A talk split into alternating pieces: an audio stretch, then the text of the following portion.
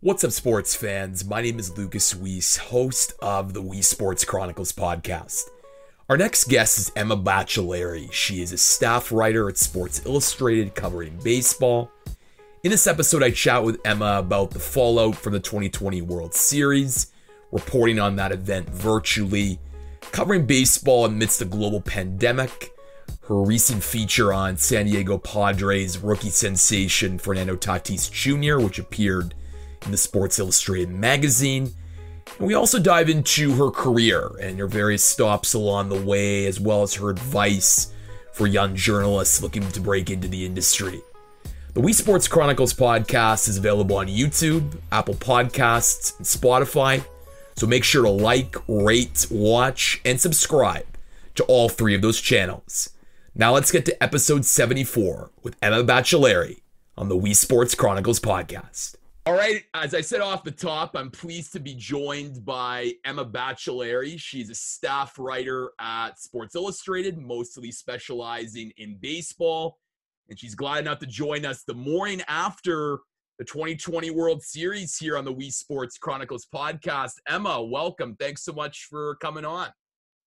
Yeah, thank you for having me. Well, crazy World Series, of course, for my listeners, the Los Angeles Dodgers ending a 32-year drought, defeating the Tampa Bay Rays in 6 games.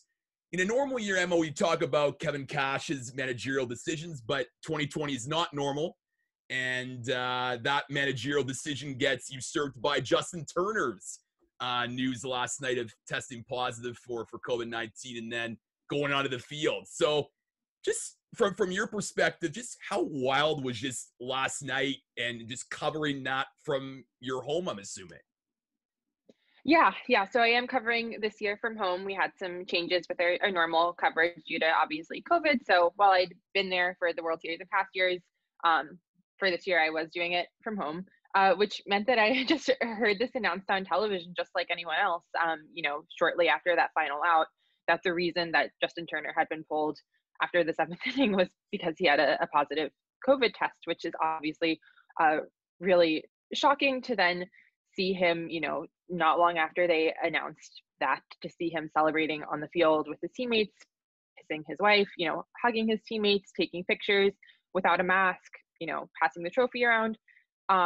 And obviously there's been some reporting around the timeline trying to suss out just who knew what when and the status of, the test that he took yesterday and the day before. But yeah, I think just really jarring. It's certainly not a good look for baseball, after having the majority of the end of the season, the playoffs passed without serious incident around COVID after the earlier struggles they had with the outbreaks around the Marlins and the Cardinals.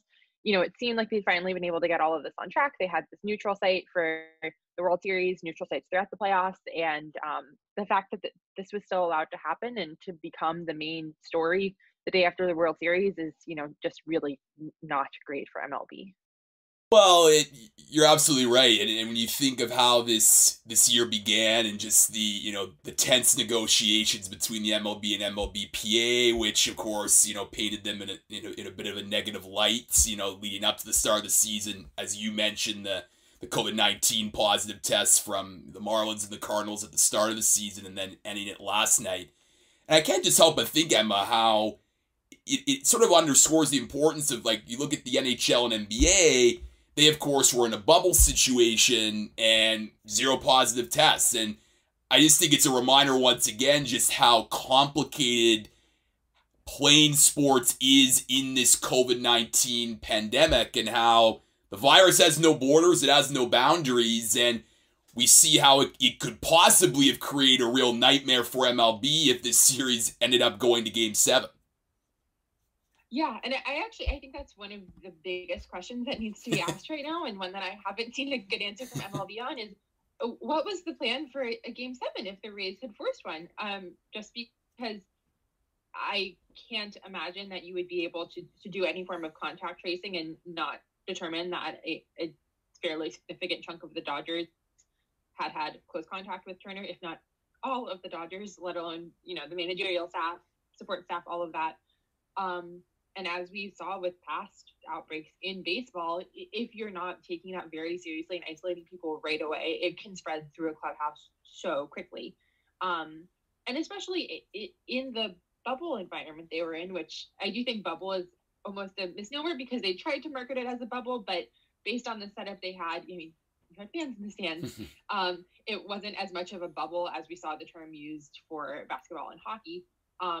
But in that environment, you know, players, they were doing lots of socializing back at the hotel, which, you know, was within their rights. They were there for more than a month. They were told it was safe. They would hang out together in their rooms around the grounds of the place they were at. I can't imagine with that situation that you wouldn't have had several Dodgers, I mean, in a place to test positive, certainly at least in a place to get extra testing and need to be isolated right away. So I don't see how you could hold a Game 7, you know, on what would have been today as scheduled.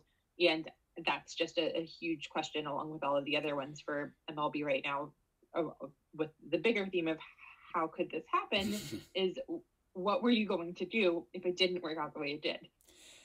And I guess it may be too early to know, Emma, but do you think that we'll ever know whether other players on the field or even, you know, personnel on the team, families would have tested positive as a result of Justin Turner being tested positive for COVID? Yeah, I mean, as of right now on Wednesday, they said they don't know how long the entire Dodgers traveling party is going to remain in Texas, with extra testing, seeing who needs to potentially be isolated. And I imagine, you know, there should be some results coming out of that. You know, hopefully everyone is safe and everyone is healthy and those are, you know, negative tests. But I would imagine, and certainly this isn't news that MLB or that the Dodgers want to have to share or have reported, but I imagine we are going to hear something in the coming days about the status of all of those individuals.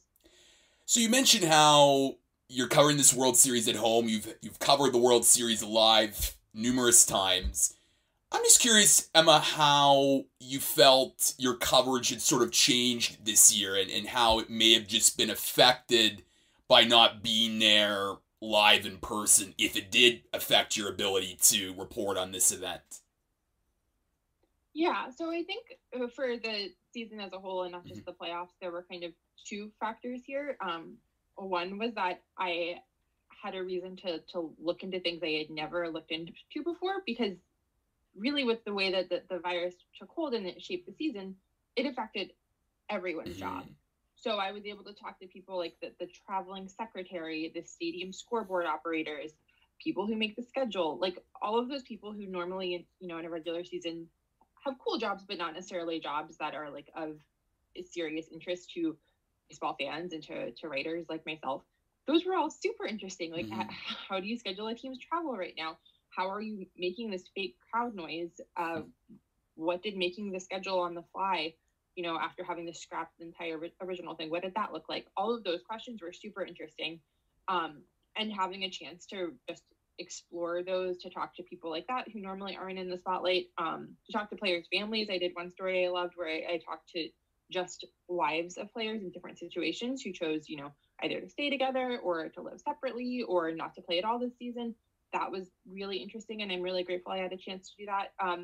So in that sense, I think it was kind of, I guess, enhanced, I would say. So just like there were so many opportunities for a sort of coverage that, you know, I'd never gotten to do before, that I don't think fans had really had a chance to read before. And just because this affected everyone whose lives are touched by baseball, you know, working in the industry, with family in the industry, there were so many more stories to tell. And, you know, that was really interesting and something I guess I would say I was grateful for. But the flip side of that, when it comes to covering the actual games, that was certainly a huge challenge. I did some reporting in stadiums this year, some regular season games. I'm based in DC, so the Nationals were here. I actually covered the Blue Jays' first home game. Oh, right on. Here in DC. Yeah. But it's just so difficult when you're used to being able to, you know, talk to any player on the team, to go up in the clubhouse, to talk to, you know, the backup catcher or, you know, guy in the bullpen who's not used very much. Like, a lot of times players like that who aren't necessarily made available by the public relations staff when it's just a Zoom press conference, those guys like that you can stop in the clubhouse that don't necessarily have a lot of people talking to them are some of the most interesting ones to talk to. I found, you know, you're able to kind of build relationships like that, to kind of just have a rapport with certain guys and see them day in and day out. And that's really important and a really cool way to get story ideas and to feel like you know what's going on and, you know, with what you're trying to write about. And then apart from that, even like the stars, the guys who do end up being put in Zoom press conferences by the PR staff, when you're able to see them face to face and talk and they see you every day, like that also builds a relationship. And, you know, you're able to do better work there. And so to not have any of that, it is a lot harder to report, to find good stories, to feel like you have, you know, a decent relationship with the people that you're covering. That's much harder. Mm-hmm. And I am curious to see what we get for next season because, you know, unfortunately, it doesn't look like everything is going to be completely back to normal by March. Although, fingers crossed, I guess we'll see, you know, what the status of things is. But it is certainly a more challenging way to report on baseball, though certainly not, you know, an impossible one. But I think I still read a lot of good stories by colleagues this year. You know, I still was able to do some stuff I enjoyed. So it's, you know, it's still certainly workable. I don't want to make it sound like I'm complaining too much, but it's definitely a different challenge. No, absolutely. And I think that was a really candid answer. And I think a lot of journalists can definitely relate to that. And I think you mentioned about relationships. I think prior relationships are just so important, especially on the Zoom press conferences where all the other reporters are there. It's not like you can take a player or a manager and one-on-one to get a quote. Like, you have to really think outside the box. And I think the best journalists this year have done that. I mean, you mentioned some of the stories that you wrote that were outside the box, looking at someone, how to score a game, putting in the fake crowd noise. And I found that I really enjoyed those stories. Like, as much as I enjoy the X's and O's, stories about strategy and within the game, I think those sort of stories that you may not expect an outlet to produce, and you did, I just think really added a lot of much-needed perspective in a year that was just, I know the word unprecedented is thrown around so much, but it really was, and I think that those stories certainly resonated with baseball fans just looking for an outlet to read about the sport in a completely different way.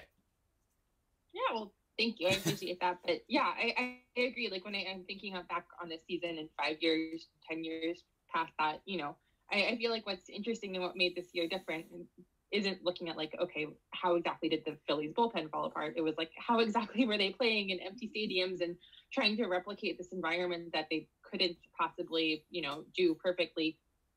All of those questions about what made this season so different. That's so interesting, and there's just so much to dig into there.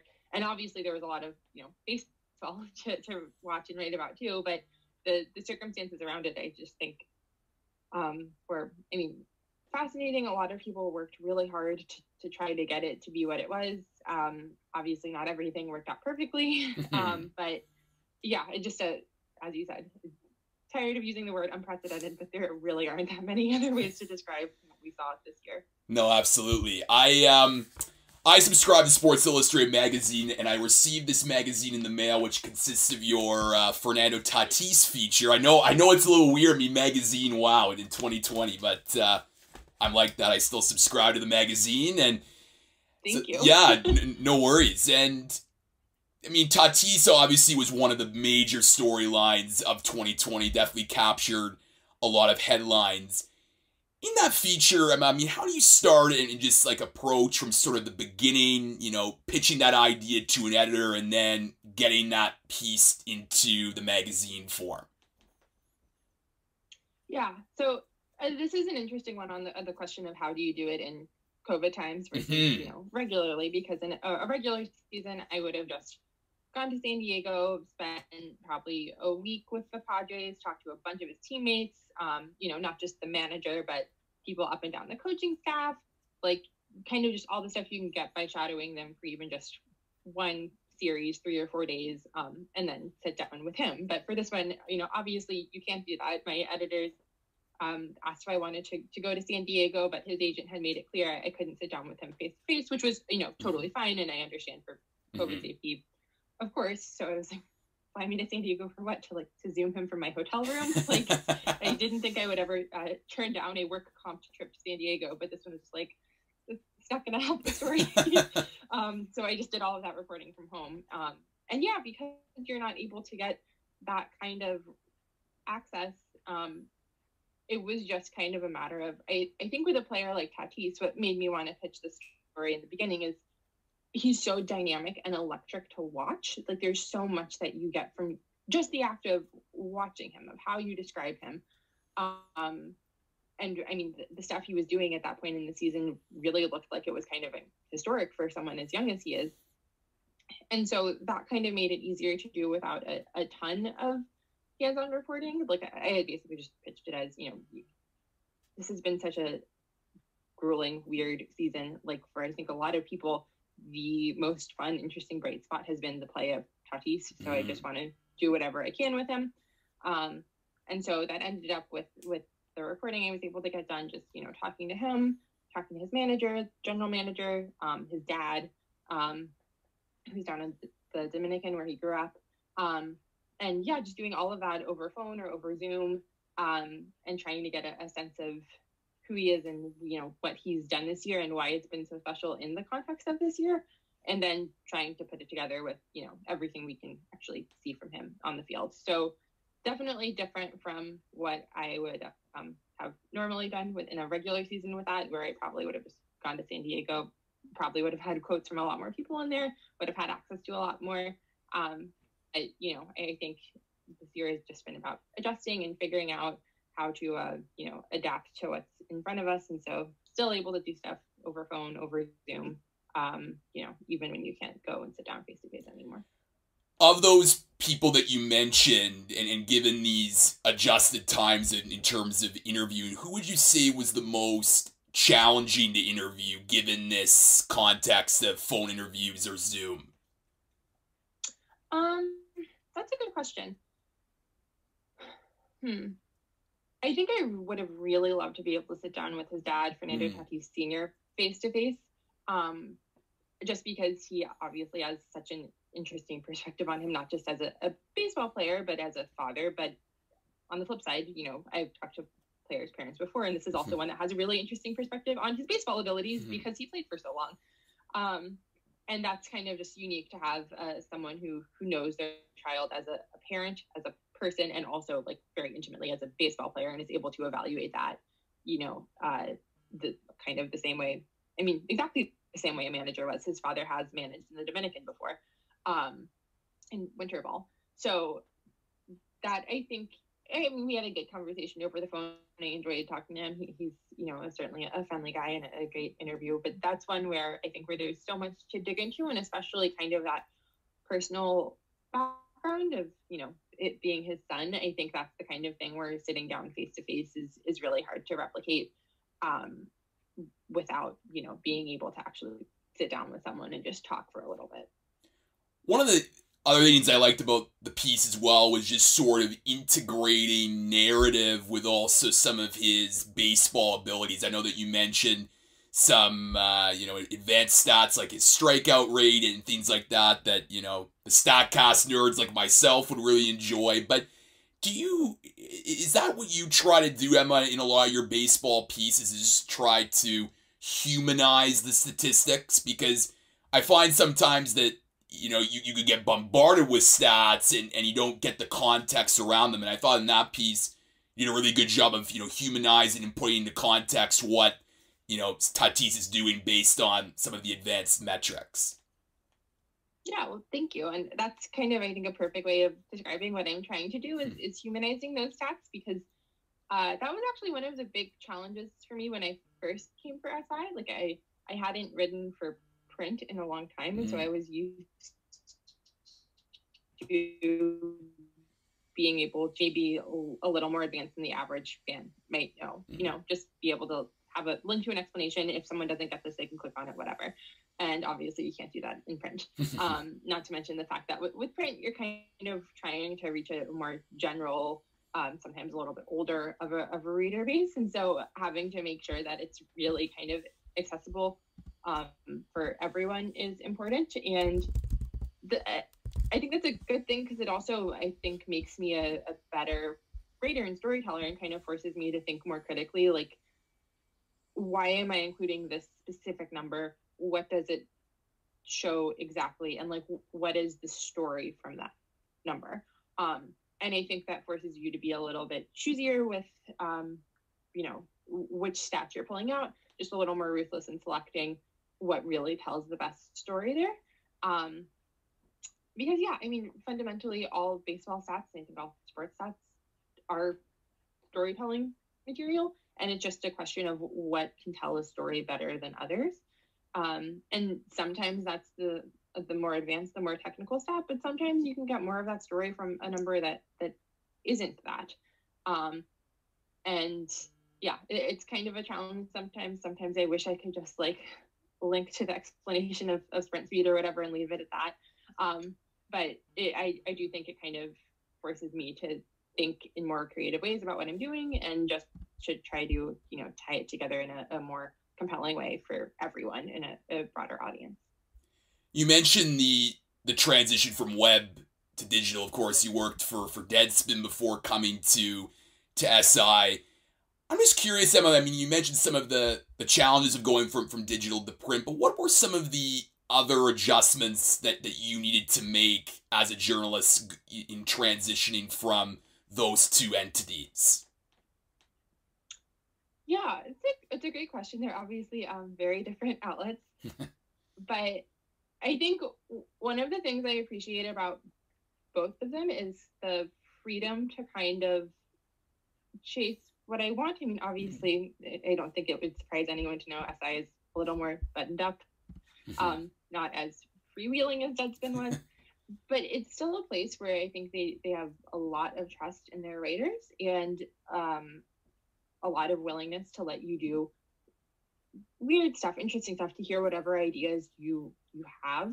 I think actually kind of what I was talking about earlier in terms of the coverage I pursued this year kind of fits that. Like I saw, I have some other reporters I read who were kind of more constrained to writing about just actual baseball, and I just kind of had freedom to go outside of that and write about whatever I wanted as it related to baseball. And I thought the questions off the field there were, in a lot of cases, more interesting than the ones on the field.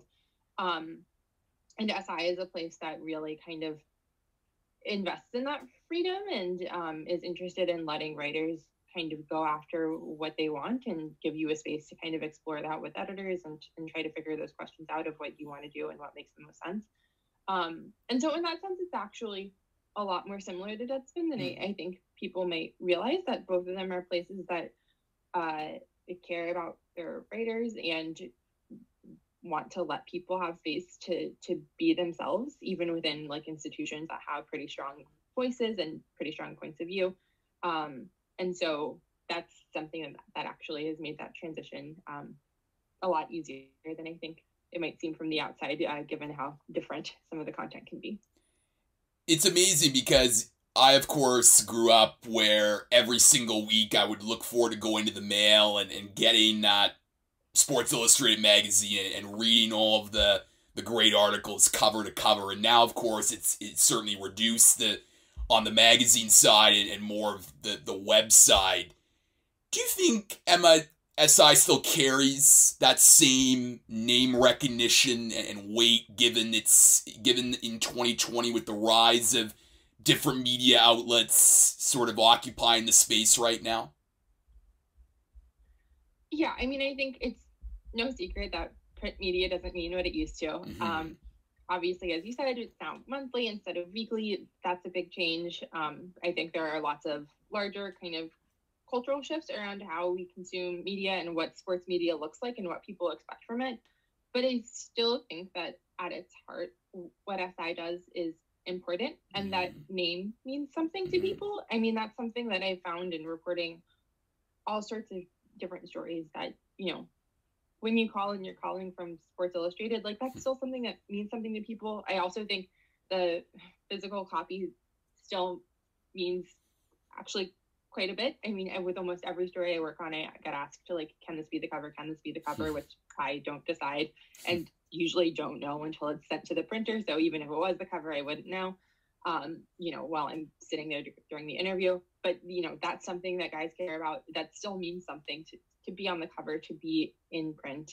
And I think just the question of what the name means and how people care about it and what they get from it, that hasn't gone away. And I think, yes, the print product looks different. It's no longer kind of the central focus of what it means to be SI, but there's still so much work in there that I admire, people working really hard to make it as strong as it can be, even under kind of challenging staffing circumstances sometimes, given, the changes in what print media had to bring.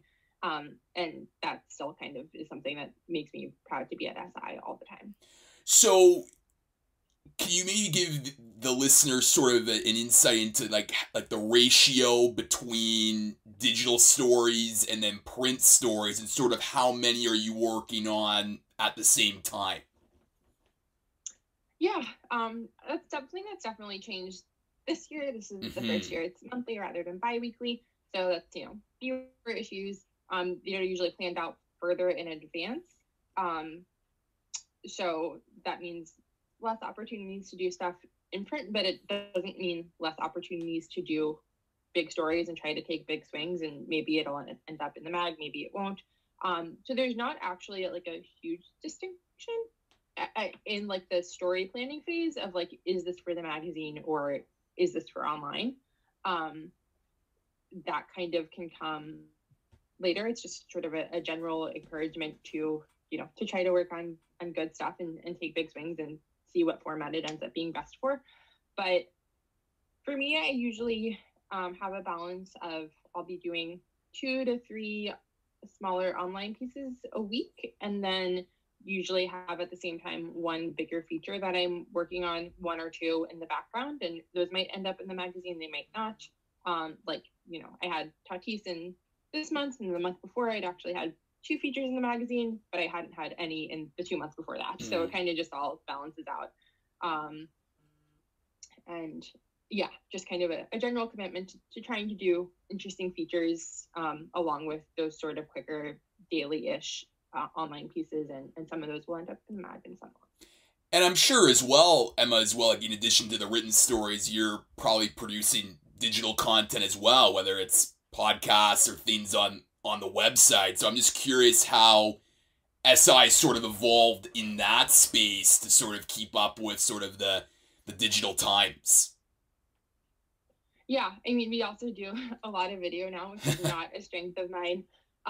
Still something I'm kind of slowly working on, although now I know how to set up like my ring light and my camera and the microphone, nice. Which I don't have with me right now, but like stuff that I had no idea how to touch before this year. That's a big component of it. I think just accepting that good, interesting content can come in all different forms, that like social is a form of sharing your stuff, video, podcast, like you said, all of that is kind of wrapped into a bigger question of what it means to be a sports outlet or really any kind of media outlet now, and just figuring out how all of that fits together. But certainly like you can't isolate one piece from the whole anymore, just because all of that is necessary. It's interesting because I've had several former SI guests on the pod, like Alexander Wolfe, Scott Price, Alan Shipnut, Jeff Perlman, and it's amazing that they worked at SI, obviously, in a different era where print was a lot more prevalent, but I think they definitely recognized the similar trends that, like you do, that in terms of chasing a story and being willing to go and really dig deep on a feature or a particular topic or trend. Are those names or, obviously Tom Verducci still works there. Like, how do they sort of inspire you to just keep going and keep motivated, especially in a year like 2020 where it could be sometimes difficult to, get up in the morning and produce that content? Yeah, that's something I take very seriously. I, like you, subscribed to the magazine growing up. It always meant a lot to me. Going to the mailbox every Thursday was such a huge part of, you know, my childhood as a sports fan and as someone interested in writing. And so all of those names have meant a lot to me for a long time. And even now that, you know, I've met with, you know, people like Scott Price and Tom Verducci and worked alongside them. And that still is just kind of like mind blowing to me that, you know, that's something that's, that I've gotten to do. And so I take the legacy that they built at SI very seriously. And yeah, I mean, my goal with everything that I have in the magazine or, you know, in any capacity for SI is to continue that to the extent that I can, which obviously I'm not Tom Verducci, but just trying to kind of live up to the examples that they've put out and what they've been able to do to build SI into kind of the name that it is. Yeah, because there's just so much inspiration to be taken from them. Reading old issues is one of my favorite ways to get ideas, to check out stuff that we were doing 20 or 40 or 50 years ago. And so, yeah, like those names, I think, just mean the world to SI and are at the core of what SI is, are those writers. You mentioned that you read old issues. Was there a story that stands out to you or a particular topic that really you drew inspiration from? Actually, this one, it's not baseball, but it's something I ended up writing about last year, which is I've always kind of been interested in chess, and a story idea I'd had for a while was something looking at how the women's chess championship circuit was changing. Just because that was something as kind of an outsider, like someone who enjoyed chess, who plays casually, but like certainly is not a chess person. That was always kind of curious to me that there is this entirely separate championship circuit for women, given that, you know, chess seems like a game where certainly you wouldn't necessarily need gender divisions. So at the end of 2018, I saw we had done a big story with, at the time, Fabiano Caruana, who was the highest ranking American man in a long time, to compete for the men's chess title. And we sent someone to cover it, to profile him. And I was like, okay, like if we're doing this for the men's championship, like I'm going to kind of just shoot my shot and ask my editor, can I just try to figure out something on the women's championship?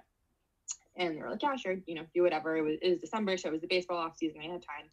And the first thing I do when I'm doing anything like that is go to the archives and check it out, because that one I thought was kind of like a silly, fruitless search. Like, of course, we haven't written about women's chess. Like, that's not going to be something I get anything on. And I was totally shocked to find that not only had we done a huge story on it in the early 60s, the first chess player on the cover of SI was a woman named Lisa Lane.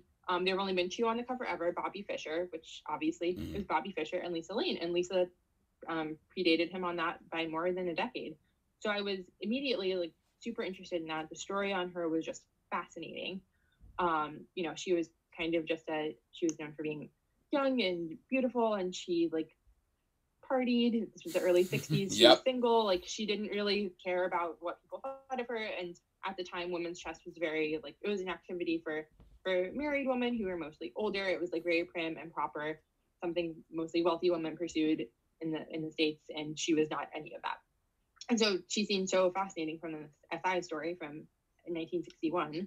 So I tried to find out what happened to her after that, and she just kind of fell off the face of the earth. Like, the last thing I could find was someone had written a book about women's chess stars in like 2003, and they tried to call her, and she hung up the phone and said, like, I don't talk about that anymore. And I was like, okay, like, this is incredible. Like, I need to find out what happened next. And so I found her in the phone book. I called her, and when I said I was from Sports Illustrated, she still remembered Sports Illustrated, you know, calling her in 1961. And I went to her house. I had a really fascinating, long conversation with her, and wrote a really cool piece about her legacy and women's chess now. And it was just so cool. It's still one of my favorite things I've ever worked on.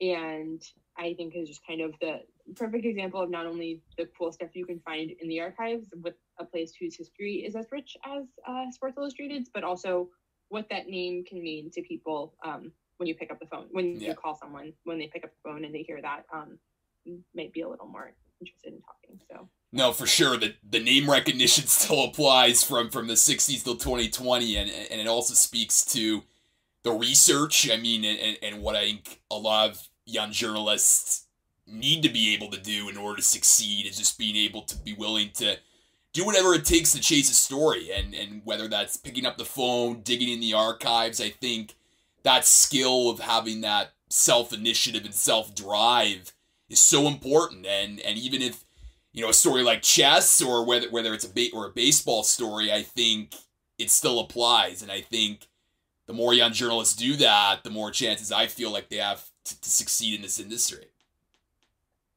Yeah, absolutely. I mean, and I think that's something that even as what that work looks like changes, even if, you know, for right now, a lot of it has to be over the phone or Zoom or whatever. It's like, there's no substitute for having a conversation, regardless of what format it has to take. Obviously, Emma, right now, I mean, for a lot of young journalists maybe listening to this, it's internship season and looking for different opportunities. You, of course, did many internships before getting to where you are now. And I'm just sort of curious, in 2020, what your advice would be to maybe your younger self, to going through this industry right now that can be very challenging. It can be frustrating, but as you've mentioned, I mean, lots of opportunities to do some really cool stuff. Yeah, I think the biggest thing I would let myself know is just, it's impossible to plan this stuff out perfectly, right? Like, I remember being in college and looking at like the LinkedIn profiles of people who were a few years older than me and like trying to plot it out point by point, like, okay, if they did internship A and then went to internship B and then got job C, like, how do I replicate that? I need to do this. This is the only path to follow. Like, if these are the paths I'm seeing, this is what I have to do. And if I can't do it, if I got rejected from these places, and I got rejected from a lot of them, I was like, oh, I'm screwed and I'm never going to get a job. And that's it. Which is not true. Like, the industry is changing fast in a way that is unsettling, and it certainly is, I mean, demoralizing. I know how hard it is to look at a field where it feels like it's just getting smaller and smaller, and opportunities are fewer and fewer, and that sucks. And I don't want to downplay how very real like the larger picture is, but when it comes to trying to figure that out with applying to internships and stuff, just being open to take whatever's in front of you that makes sense for you, that's, you know, feasible and fair financially, whatever that looks like. Being flexible and open to different things is, I think, just really important, because you never know where it's going to lead. I actually didn't do any sports internships. I did have, you know, as you said, several internships, but they were all in local news and political reporting. I loved sports. I was interested in sports writing, but like, I just kind of, at the first info session for my school paper when I was a freshman, I ended up sitting in news instead of sports, and I liked it, so I just stayed there. And I did all my internships in that.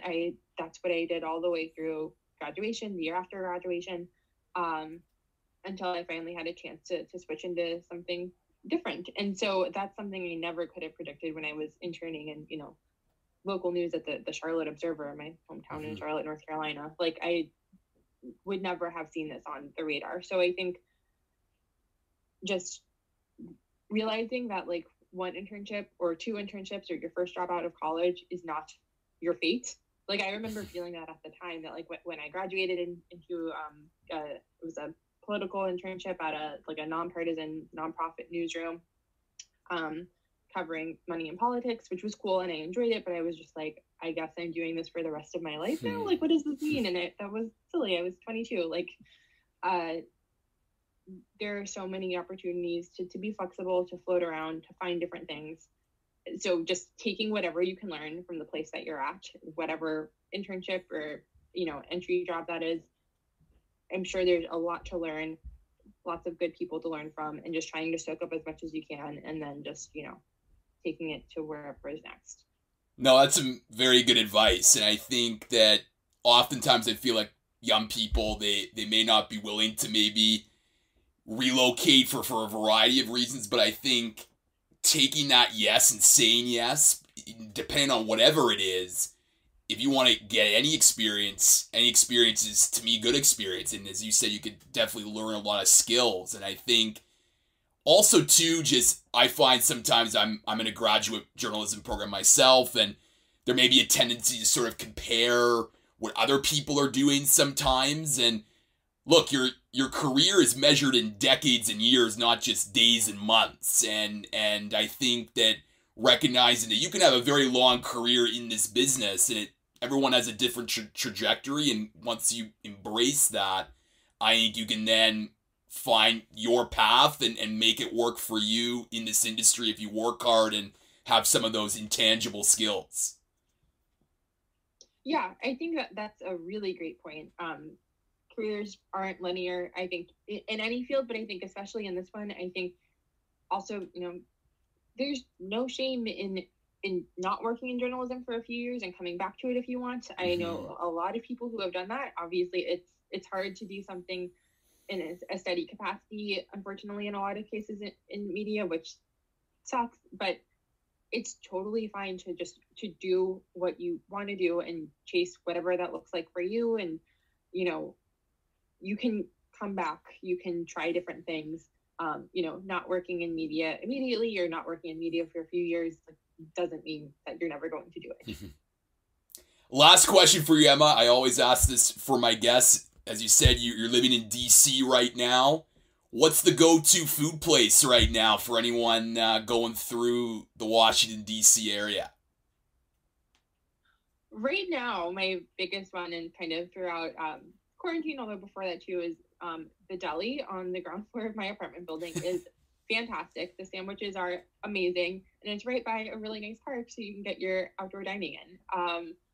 So's Your Mom in Adams Morgan in DC. It's truly some of the best deli sandwiches I've ever had. Like, I'm not just saying it because it's a good quarantine option for sandwiches and bagels. It's great. The park right here is lovely. But if you want something that's a little nicer, also on my block, because apparently my world has shrunk down to my neighborhood now, there's a really cool restaurant called Mintwood Place. Right.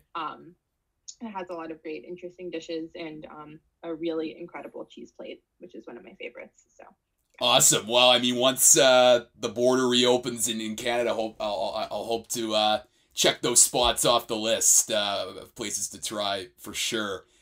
Emma Baccellieri, she is a staff writer for Sports Illustrated. Make sure to check out her stuff in both the Sports Illustrated magazine as well as online. Emma, thank you so much for coming on today, the We Sports Chronicles podcast. Yeah, thank you so much for having me. This was great.